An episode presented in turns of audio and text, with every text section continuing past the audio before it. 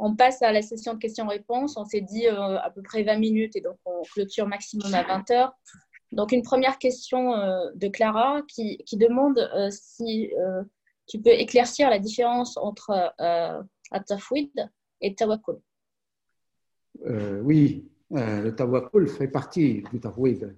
Mais le Tawakkul est une attitude que nous avons après avoir agi. Il y a le fameux hadith euh, du bédouin qui vient trouver le prophète wassalam, à propos de sa chamelle et qui dit à quoi ça sert d'attacher la chamelle si je l'attache euh, Eh bien, euh, peut-être que Dieu voudra la, faire partir. Si je l'attache pas, peut-être que Dieu voudra la faire rester. De toute façon, voilà, je, ne suis maître de rien. Et le prophète wassalam, dit wa hein, attache-la et remets-toi entre les mains d'Allah. Donc, euh, il faut se remettre entre les mains d'Allah euh, après avoir fait les actes. Euh, le tafwid, c'est la conscience que même quand nous avons mis le iqal, le lien entre les pattes du chameau pour éviter qu'il s'enfuit dans le désert, et eh bien même à ce moment-là, c'est Allah qui a agi. Hein. C'est-à-dire que ce n'était pas une action que nous avons accomplie de notre propre fait. Alors évidemment, nous avons cette impression-là et, tout le tafouid consiste à, prendre conscience que Dieu est présent aussi au moment euh, où nous avons attaché la chamelle et pas simplement parce que nous lui avons confié le sort de la chamelle. Et euh, il y a un passage de Ibn al-Arif, le, le, maître andalou, très important, qui explique que nous avons tendance à considérer le tawakkul comme un acteur euh, du monde, euh, au même titre que euh, la, chamelle. C'est-à-dire que, au même titre que l'attachement de la chamelle, que le fait d'attacher la chamelle, pardon. Hein. Donc, dans cette perspective-là, nous, voilà, nous, nous, invoquons Allah. Allah a fait que la chamelle reste, et puis la chamelle s'en va, et nous disons, ben, finalement, j'ai pas été assez euh, euh, mutawakkil. J'ai pas été assez confiant entre les mains d'Allah. C'est pour ça qu'Allah m'a éprouvé en, faisant partir la, la, chamelle. Donc en fait, on fait du tawakkul et de la prière pour que les choses se terminent bien, une sorte d'acteur dans le monde. Et en fait, le tawakkul n'est pas un acteur dans la chaîne des causes et des effets, il est la cause première, donc il est dans une verticalité. Et c'est ça que nous devons prendre, enfin, avoir en, tête et, que nous devons réaliser par le cœur. Et c'est ça le vrai tafouid, c'est-à-dire le fait de, remettre tout entre les mains d'Allah et de ne pas penser que euh, si nous sommes en bonne santé, c'est parce que nos prières ont été écoutées, et si nous sommes malades, c'est parce que nos prières n'ont pas été écoutées, ce qui est un peu malheureusement l'attitude que certains d'entre nous peuvent avoir. Oui, alors on pose la question, comment vivre l'abandon en Dieu tout en étant pardon, tout en étant tiraillé dans le multiple de son être dans ce bas monde.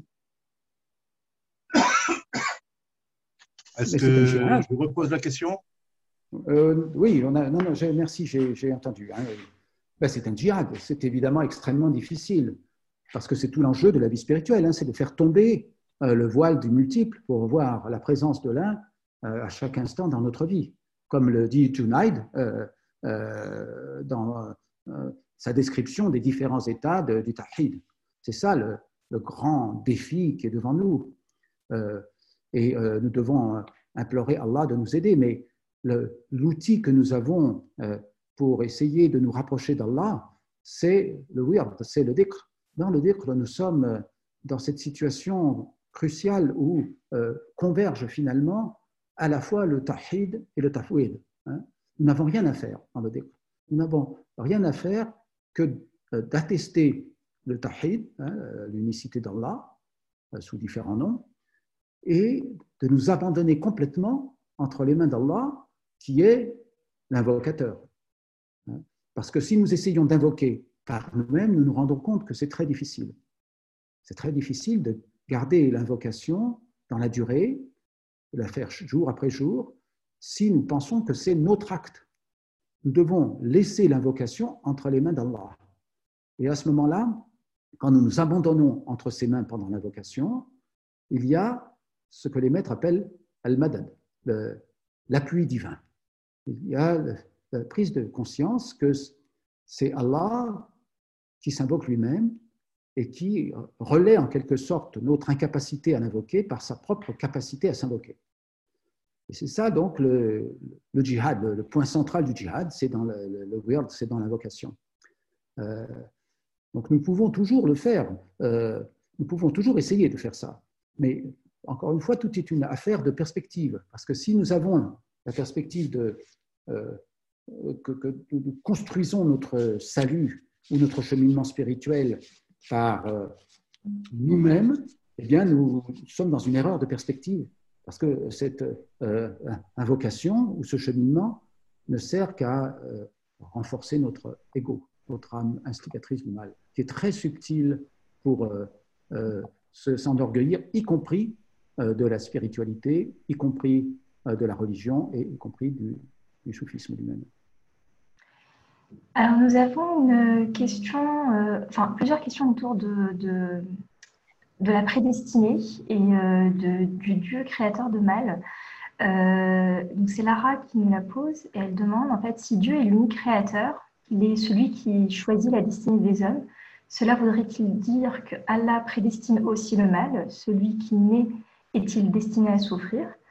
Et euh, elle demande ensuite si serait-ce Dieu qui, qui, crée le mal aussi Voilà, avec une, sorte de, mal à l'aise avec le concept d'un Dieu créateur de tous nos actes, péché inclus.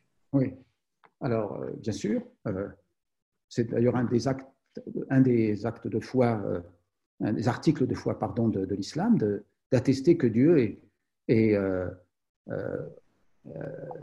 créateur du bien et du mal et qu'il décrète le bien et le mal. Le bien et le mal, que, au moins tel que nous les considérons, nous, de notre point de vue partiel, parce que dans le point de vue divin, tout euh, s'intègre dans la volonté d'Allah que nous ne connaissons pas. Hein. Il faut réaliser que nous ne connaissons pas le plan d'Allah pour la création. Hein. Quand Allah crée euh, euh, un, représentant sur terre, un khalifa hein, eh bien, les anges, évidemment, savent déjà ce qui risque de se produire le sang versé sur terre, la corruption répandue sur la terre, et, Allah leur dit je sais ce que vous ne savez pas. Donc nous, les anges ne savent pas quel est le plan d'Allah pour la création de, l'être humain, et nous ne le savons pas non plus. Donc nous devons accepter qu'il y ait le bien et le mal, qu'il y ait apparemment de l'injustice, qu'il y ait des innocents qui meurent. Ce n'est pas pour ça que nous ne devons pas combattre. Hein. Euh, nous devons essayer de faire le bien et essayer de corriger le mal, nous devons défendre l'innocent, euh, nous devons euh, nous élever contre euh, les tyrans, au moins dans la mesure de nos possibilités. Mais métaphysiquement, tout est volonté d'Allah. Sinon, si nous refusons cela, nous, ne sommes pas d'authentiques muwahidoun parce que nous restreignons le pouvoir d'Allah. Tout est volonté d'Allah.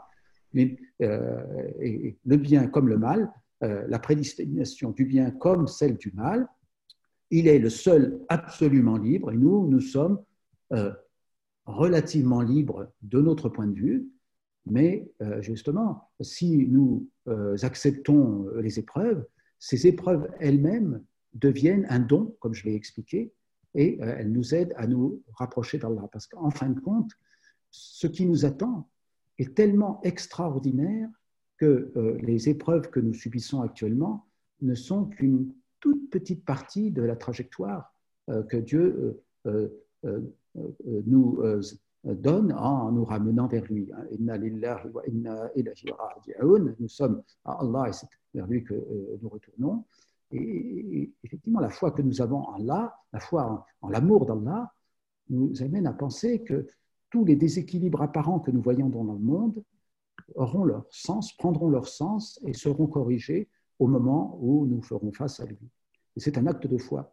Hein, c'est un acte de foi. Et euh, effectivement, en, se débarrassant euh, euh, de, la, volonté de faire des projets, nous nous rapprochons d'Allah et nous, nous, voyons déjà les choses sous un autre angle, d'un autre point de vue qui est plus objectif en quelque sorte et qui est moins lié à ce que nous nous trouvons bien et nous nous trouvons mal, parce que souvent on trouve bien des choses qui, qui sont en fait mal pour nous, et on trouve mal des choses dont en fait des biens pour nous vont pouvoir sortir. merci beaucoup. Donc, une autre question. donc, un de nos participants vous demande Monsieur Denis, je suis perplexe par rapport à ce que vous affirmez, sur tuer son âme, le nafs, dans le cheminement vers Dieu. Ne s'agit-il pas plutôt de l'éduquer afin de la purifier et de l'élever? Et, donc, il, prend euh, comme, euh, comme argument ou preuve le passage coranique Ya mutma'inna irja'i ila rabbiki radiyatan mardiya wadkhuli fi ibadi wadkhuli jannati.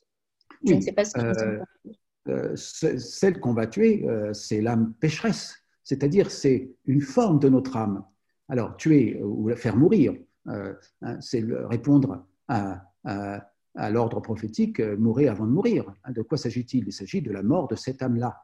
Mais la mort de cette âme-là n'est pas la mort. Et ce n'est même pas la mort de notre âme, puisque nous remplaçons cette âme pécheresse par une autre âme purifiée qui est euh, euh, l'âme blâmante, hein, hein l'âme blâmante, et euh, au-delà de cette âme blâmante qui est celle qui se purge, qui se, qui se blâme elle-même pour se purifier, il y a l'âme apaisée, hein, l'âme apaisée qui, elle, peut accéder auprès d'Allah, puisque c'est elle qui est appelée par Allah dans le verset coranique que vous venez de citer, bien auprès de, euh, rentre bien auprès de ton Seigneur, euh, agréante et agréée. Donc il y a une, purification euh, de l'âme à travers la mort de l'âme de l'âme pécheresse, puis la transformation de l'âme qui se blâme elle-même en âme apaisée et l'accueil de l'âme apaisée par Allah qui en fait une âme agréante et agréée. Donc ce sont, ce sont différents degrés de purification, mais quand les maîtres parlent de de la mort volontaire, c'est qu'ils font allusion à, la difficulté que nous avons de nous débarrasser de cette âme pécheresse, parce qu'elle est très subtile. C'est elle qui écoute les euh, chuchotements du waswas, hein, et euh, euh, elle, elle, est tout à fait capable de contourner nos, attaques pour continuer à, être le tyran intérieur et à, ne pas se laisser, ne pas se laisser abattre. Donc, le combat contre l'âme est un combat difficile. Euh, la purification demande du temps et elle se fait par la vie quotidienne, par l'isqat al-tabir, hein, le fait de laisser tomber tous les plans, c'est-à-dire de ne pas nourrir cette âme instigatrice du mal, et aussi par le wird, par le dhikr, qui la dissout, hein, qui euh, aménage un espace euh, en nous, un espace spirituel, et qui euh, ravale l'âme instigatrice du mal vers le bas et la fait partir finalement comme une mue, hein. c'est-à-dire qu'on se débarrasse d'elle comme si on muait, comme un, animal qui perd une peau pour retrouver sa virginité primordiale. Alors, une question sur la différence entre le wird et le dhikr. Euh, le wird est la pratique euh, d'un certain nombre de formules, de noms d'Allah, euh, le tahlil, évidemment, la formule la ilaha illallah, et d'autres formules comme celle-là. le dhikr, c'est l'acte de remémoration d'Allah. Donc, il peut y avoir un dhikr à chaque instant, il doit y avoir un dhikr à chaque instant, puisque chaque seconde que nous passons, chaque regard que nous avons sur le monde, chaque souffle que nous respirons est associé au waqt, à la création et à la recréation du monde par Allah. Et donc nous devons être à chaque instant dans le dhikr Allah. Mais ce dhikr peut prendre différentes formes. Et le wird, et donc la pratique euh, de la remémoration d'Allah par, euh, par certaines formules, c'est une des modalités euh, de ce, de. Et c'est évidemment la, modalité centrale pour euh, euh, les gens qui sont sur, euh, dans les turuq, hein, sur, sur, les voies du tasawwuf. Chaque voie a un wird qui lui est propre et que les, les disciples, les, les pratiquent soit en, communauté, soit seuls, de façon à, purifier leur âme, à, abattre cette âme instigatrice du mal et à faire réveiller l'âme blâmante, et finalement à apaiser l'âme blâmante pour qu'elle devienne l'âme apaisée, Donc il y a différentes progressions dans le wird et dans un autre de ses ouvrages, Ibn al-Iskandari explique que dans ses Miftah al-Falah, la, clé du bonheur, il explique que chaque, certaines formules sont, associées à des passages d'une âme à l'autre et que la, formule que nous utilisons dans le wird pour combattre hein, c'est la lame instigatrice du mal, c'est euh, la ilaha illallah. Hein. La ilaha illallah, c'est la, formule du combat contre l'âme instigatrice du mal. Euh, euh, et ce qui nous, amène à, nafs al-lawama, lawama lama en, arabe, c'est l'âme la malif, nim, donc c'est la ilaha illallah Muhammadun Rasulullah. Alors, dans le même ordre d'idées, une question de Philippone. Vous parlez de wird, mais si nous ne faisons pas partie d'aucune confrérie, quel wird pratiquer? Le wird n'est-il pas propre à une confrérie? Oui, euh, le wird est propre à une confrérie, mais euh, il y a des formules de qui sont propres à tous les musulmans. Hein, le, les, 99 noms d'Allah sur le tasbih, sur le, sur le sabaha, le, le, chapelet, c'est propre à tous les musulmans. Le ta'lil, c'est propre à tous les musulmans, le la ilaha illallah. Donc on peut euh, pratiquer euh, d'un certain point de vue. Et, toute la question, évidemment, euh, est de savoir euh, jusqu'à quel point nous pouvons pratiquer sans l'aide d'un maître ou d'hommes de bonne volonté ou de femmes de bonne volonté qui peuvent nous aider sur la voie parce qu'il y a beaucoup d'incompréhensions qui sont possibles, beaucoup de découragement qui arrive dans la voie, euh, beaucoup d'erreurs qui peuvent être commises. Hein. Donc l'aide d'une communauté, d'une fraternité, euh, d'une maîtrise sont indispensables à un certain moment.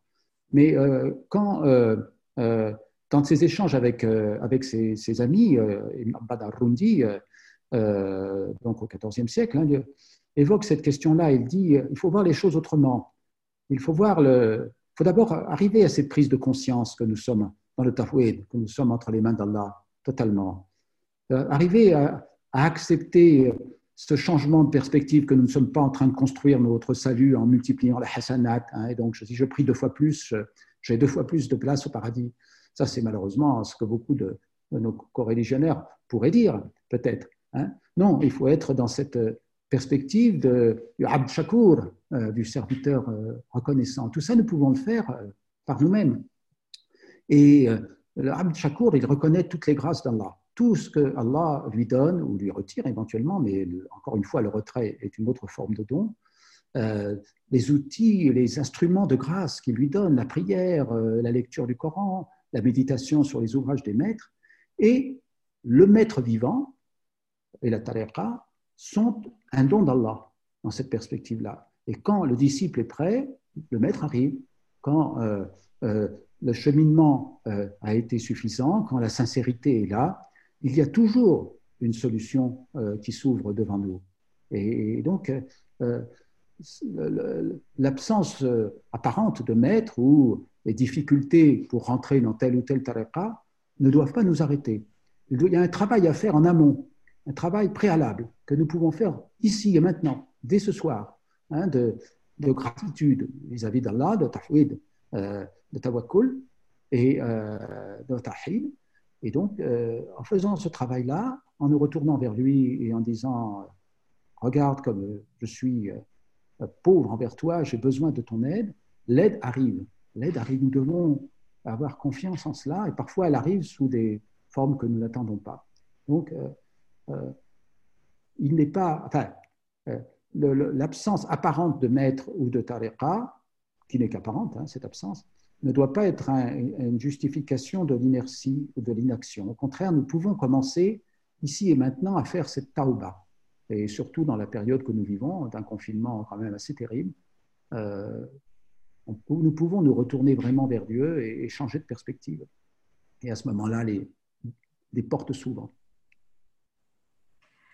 pour rester dans une euh, thématique très proche de votre réponse euh, euh, à l'instant, vous avez parlé des Hassanat. Euh, nous avons une question, enfin une remarque, une personne, une question. Quelle est votre vision du concept des hasanat euh, avec lequel je suis particulièrement mal à l'aise? Nous faisons le bien avec une intention pure, même naturellement, et non par calcul. Merci par avance. Donc euh, c'est certainement avec le, concept de hasanat. Les actes ne valent que par les intentions. Hein voilà. hein, les intentions, la purification des intentions beaucoup de nos actions, y compris de nos actions religieuses, ne sont pas portées par des intentions euh, très pures parfois. Hein. Nous allons souvent à la mosquée pour nous faire euh, admirer ou pour, euh, par conformisme. Et malheureusement, nous avons le sentiment que nous agissons et que nous accumulons des hasanats exactement comme nous gagnons de l'argent en travaillant et en accumulant des sous sur notre compte en banque. Moi, j'ai été frappé il y a quelques années, j'ai rencontré euh, quelqu'un qui était dans la, voie du tassawouf, mais qui m'a dit qu'il y avait euh, sur Internet des sites où les, gens s'encourageaient à multiplier les, les salawat al-nabi, les prières sur le prophète, et donc il fallait atteindre, c'est comme le téléthon, il fallait atteindre le million, euh, un million de prières, voilà, alors chacun contribuait avec des prières.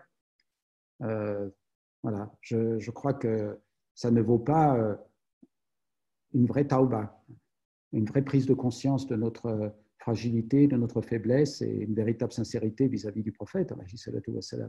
Donc notre grande difficulté, c'est que nous avons une vision quantitative des choses.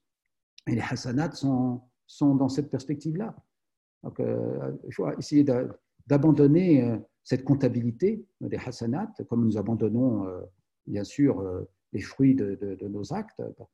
Et c'est Dieu qui euh, discerner euh, ce que nous avons fait de bien et ce que nous avons fait de mal, en espérant qu'il nous pardonnera. Parce qu'à côté de la comptabilité des hasanat, qui n'est pas souhaitable, il y a aussi une autre comptabilité qui n'est pas souhaitable, c'est la comptabilité des sayyat, c'est-à-dire des mauvaises actions que nous faisons, des péchés, des erreurs.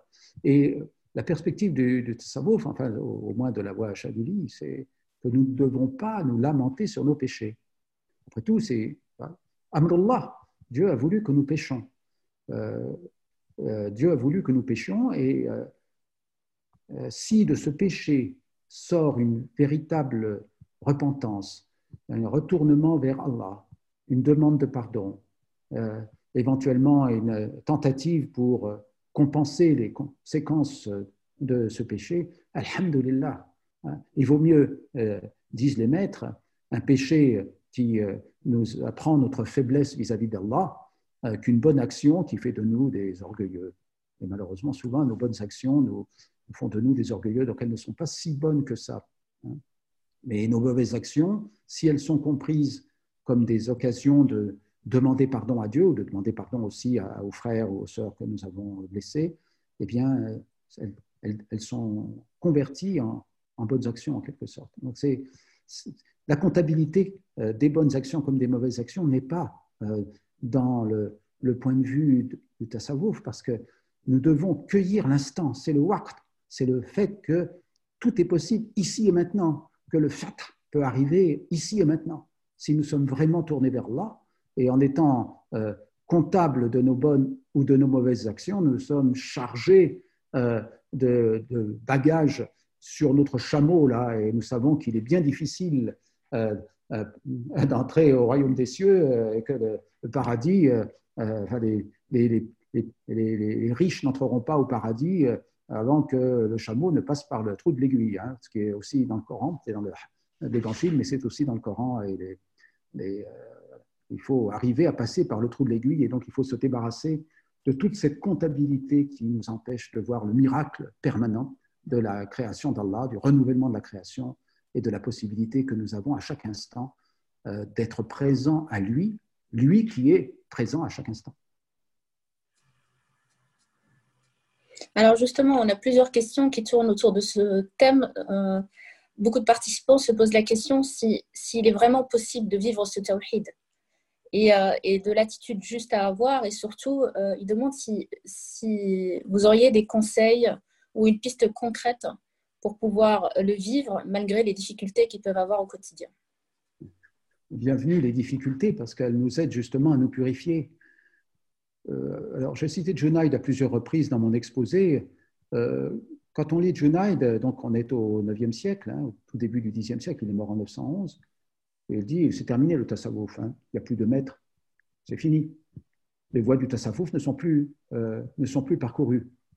Alors, déjà à son époque, s'il n'y avait plus de maître et plus de soufisme possible, qu'en est-il aujourd'hui? Mais en fait, il faut peut-être comprendre l'affirmation de Junaid d'une autre façon, comme une sorte d'exigence, hein, en disant voilà, le soufisme, c'est l'exigence euh, la plus haute. Le tahid, c'est l'exigence la plus haute. Et du coup, euh, c'est normal que ça soit difficile. C'est normal que nous tombions sur la voie. C'est normal que nous péchions. C'est normal que nous fassions des erreurs. Nous ne devons pas nous décourager. Mais nous devons euh, essayer d'avancer parce que nous avons foi qu'il y a un terme, qu'il y a une réalité derrière les apparences. Et c'est même la seule chose qui compte, c'est cette réalité, al-haq, euh, donc euh, Allah subhanahu wa ta'ala. Euh, voilà. Alors, souvent, il, suffit d'abandonner quelque chose. Parce que, en fait, le grand problème, c'est que nous sommes dans un flux continuel, hein, comme le, paysan là, qui, euh, dont Abbad Arundi parle, hein, le, surbouquet, là, qui doit à la fois arroser son champ, aller chercher le, la farine au, moulin et dont l'âne a disparu. Et donc, il peut faire ni l'un ni l'autre. Et, euh, donc, il se préoccupe plus de ça, mais il, arrête, il arrête le, cours de, la chaîne des causes et des effets et il va prier. Et en fait, les choses s'arrangent. Donc, c'est ça, c'est cette rupture euh, de la chaîne des causes et des effets à travers la pratique de la prière. Donc, évidemment, c'est une exigence, hein, c'est difficile. Parfois, euh, voilà, on rate une prière, il faut la rattraper parce que c'est une, il faut avoir en vue que c'est vraiment l'exigence euh, que Dieu a vis-à-vis de nous en tant que créé, euh, que créature pour euh, créer pour l'adoration, l'adoration d'Allah. Et puis après, c'est le, dépouillement, oui, l'abandon de, tout ce qui est inutile, petit à petit. Donc c'est un, long cheminement. Mais il suffit de commencer à faire un premier pas et après l'aide d'Allah vient, puisque, comme vous le savez, dans le hadith Qudsi, mon serviteur fait un pas vers lui, je fais 99 pas vers, euh, un pas vers moi, je fais 99 pas vers lui. Hein. Euh, euh, faisons un pas vers Allah et en fait, la perspective change et on voit l'aide qu'il peut nous apporter. Alors, deux questions portant sur le rôle d'un maître et, ou d'une communauté et la possibilité d'en trouver, comment faire pour trouver un maître ou une communauté qui nous permettent de, cheminer? Alors le maître euh, est un don, hein, comme la communauté. J'ai parlé des conseils de Ibn Abbad al-Rundi hein, à, ses amis euh, de Fès en disant, ben oui, mais commencez déjà, commencez à faire un travail préalable. Euh, bien sûr, commencez à pratiquer sérieusement les rites, les cinq piliers de l'islam, commencez à être abandonner tout ce qui n'est pas nécessaire, détachez-vous de, de la conquête de la renommée, de, la recherche de l'argent, etc. Après, euh, oui, euh, le maître est nécessaire sur la voie. En fait, le, maître nous conduit à, celui qui est le, seul maître. Le seul maître, c'est Allah subhanahu wa ta'ala. Hein. Le seul maître, c'est Allah. Et c'est par délégation son prophète, alayhi salatu wa salam. Et le, maître vivant, euh, la silsila des, maîtres disparus, de toutes les confréries, ce sont des, successeurs de la maîtrise du, prophète. Donc, euh, ça vient comme une grâce, mais euh, en fait, il y a des, maîtres. Et simplement, il ne faut pas avoir auprès du, maître euh, les, exigences que le maître remplace notre sincérité vis-à-vis de Dieu. Parce qu'il peut y avoir deux attitudes contradictoires, hein, mais qui d'ailleurs peuvent coexister chez la même personne ou exister à des moments différents. D'une part, euh, je suis euh, euh, tellement extraordinaire que je n'ai pas besoin de maître. Quand je dis je, là, c'est l'âme instigatrice du mal qui dit ça. Je, suis au-dessus de ça. Vraiment, pas besoin de maître. Et puis, l'autre attitude qui est tout aussi erronée, qui consiste à dire j'attends le maître idéal, le maître parfait, qui va euh, euh, voilà, donc on peut l'imaginer évidemment avec tout euh, l'orientalisme que vous, que vous, pouvez concevoir, et la grande barbe, etc. Et je m'approche de lui, il me touche sur le front et j'ai brusquement l'illumination. Et ça n'arrive pas non plus, bien sûr. Hein. Donc ni l'une ni l'autre attitude ne sont souhaitables. Le maître, il est là pour nous aider et la communauté est là pour nous aider parce que les frères et les sœurs sont sur le même chemin que nous. Euh, ils, elles, rencontrent les, mêmes difficultés et, donc nous pouvons nous entraider, nous pouvons nous encourager, euh, nous pouvons euh, partager nos expériences et c'est très important. Et le maître est là comme représentant du prophète, pour nous aider. Alors il y a évidemment plusieurs sortes de maîtres. Il y a le cheikh al-ta'lim, hein, le, cheikh de l'enseignement, celui qui va nous apprendre les rudiments du soufisme. Le cheikh al celui qui va nous, éduquer en, nous euh, débarrassant de quelques-uns de nos défauts. Et puis le cheikh al celui qui nous, euh, qui nous aide à, dans l'illumination. Mais euh, encore une fois, à chaque instant, c'est Allah qui œuvre. C'est Allah qui œuvre en nous et, et donc nous, devons être conscients de ça. Et en fait, le maître, il est là. Puisque si c'est Allah qui est notre maître, le maître est là, il est là, présent, maintenant, ici, tout de suite. Hein. Et euh, le maître visible, le maître humain visible, va être l'un des instruments que la grâce d'Allah euh, nous envoie. Donc, si on a cette perspective-là, eh bien, on peut se rendre compte peut-être que les maîtres sont là, qu'on était dans des, euh, peut-être des, rêves un peu orientalisants ou idéalistes, et que si on est vraiment tourné, si on est vraiment tourné vers, vers la, grâce d'Allah, eh bien, il, nous donnera un chemin. Merci beaucoup, euh, euh, M. Guidardoni. Euh, on, arrive au terme de cette conférence, puisqu'on avait dit qu'on arrêtait à 20h. Peut-être juste pour relayer une demande de plusieurs participants qui demandent si vous pouviez partager quelques références que vous aviez mentionnées ce soir et peut-être quelques livres, des références pour, sur le sujet de, ce soir. Oui, alors il y a beaucoup de livres euh, sur le sujet, euh, donc beaucoup qui ont été écrits, en particulier euh, des traductions faites par Younes Geoffroy, que je remercie aussi pour pour beaucoup de choses, mais aussi pour toute l'œuvre qu'il fait pour faire connaître les textes fondamentaux du Tassawouf. il y a beaucoup, beaucoup de littérature accessible maintenant dans les langues occidentales, en français, en anglais, en allemand, en italien, espagnol. Bien sûr en arabe. Parfois, la difficulté en arabe, c'est que les, manuscrits ne sont pas édités correctement et les, livres sont parfois un peu fautifs, mais voilà, il y a une grosse masse de littérature. Il y a des livres qui sont particulièrement utiles et euh, euh, euh, ben, j'ai cité Junaid, donc on peut avoir ses écrits spirituels, l'intégralité plus ou moins de ses, de ses, écrits sous forme de livres de poche, traduits par Roger de Ladrière. Très importante lecture parce que c'est vraiment la première fois qu'une synthèse globale de la voie du Tassawouf est proposée euh, à la fois du point de vue doctrinal et du point de vue de la, la réalisation pratique. Après, il y a beaucoup, beaucoup d'ouvrages, hein, mais euh, moi j'ai une affection particulière pour euh, les premiers maîtres de la voie Shadili, et donc en particulier Ibn Allah al-Iskandari, qui est vraiment un auteur assez prolifique de six ou sept ouvrages qui sont disponibles dans, dans les, les langues occidentales, dont le, les al-Minan, qui sont traduits par euh, Éric Geoffroy sous le titre La sagesse des maîtres soufis, je crois. C'est une lecture euh, recommandée.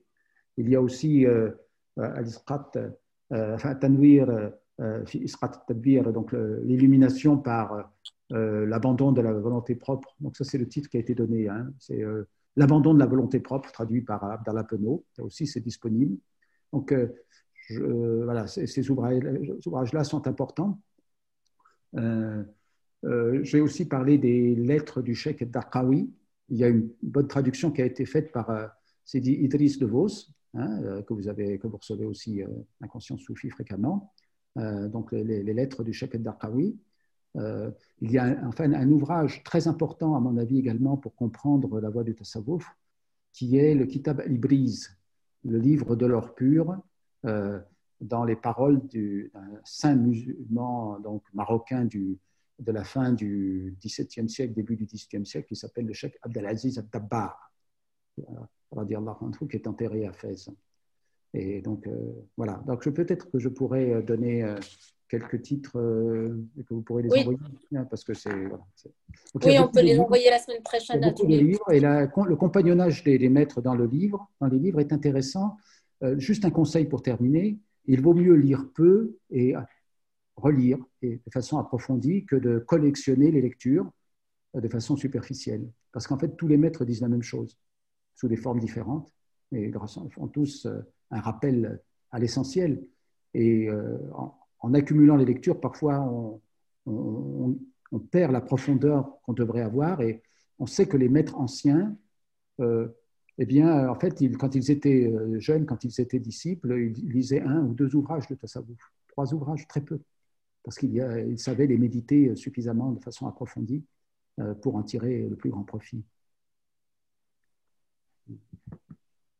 Euh, merci beaucoup Abdelhak euh, Guiderdoni pour cette euh, belle intervention.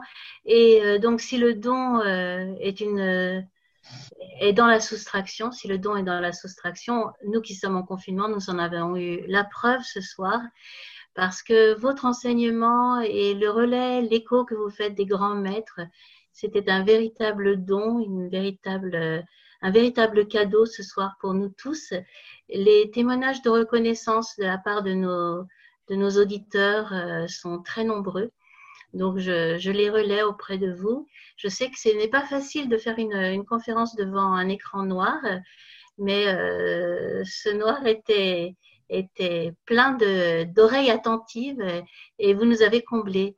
Euh, merci, merci vraiment du fond du cœur. Merci beaucoup pour, euh, pour euh, cette communication très riche et euh, nous, avons engrangé euh, de nombreux conseils pour notre vie spirituelle. Alhamdulillah. Merci beaucoup et, à une prochaine fois encore, Inch'Allah, car nos auditeurs vous réclament.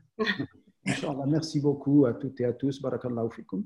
et que Dieu vous, assiste et vous aide et vous préserve dans cette période difficile. Assalamu alaikum wa rahmatullahi ta'ala wa barakatuh.